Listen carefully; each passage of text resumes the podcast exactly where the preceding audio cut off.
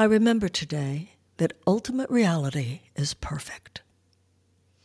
Behind gray clouds, there is always blue sky.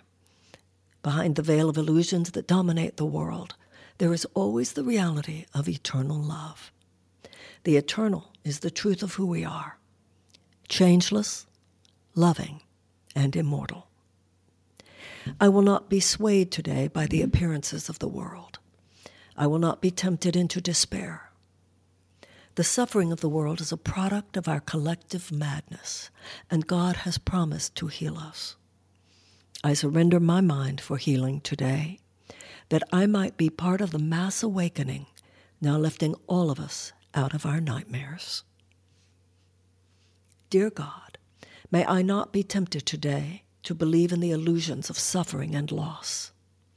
May I rather see through them to the possibilities for healing and be used by you to bring healing forth. And so it is. Amen. I remember today that ultimate reality is perfect. I remember today that ultimate reality is perfect. I remember today that ultimate reality is perfect.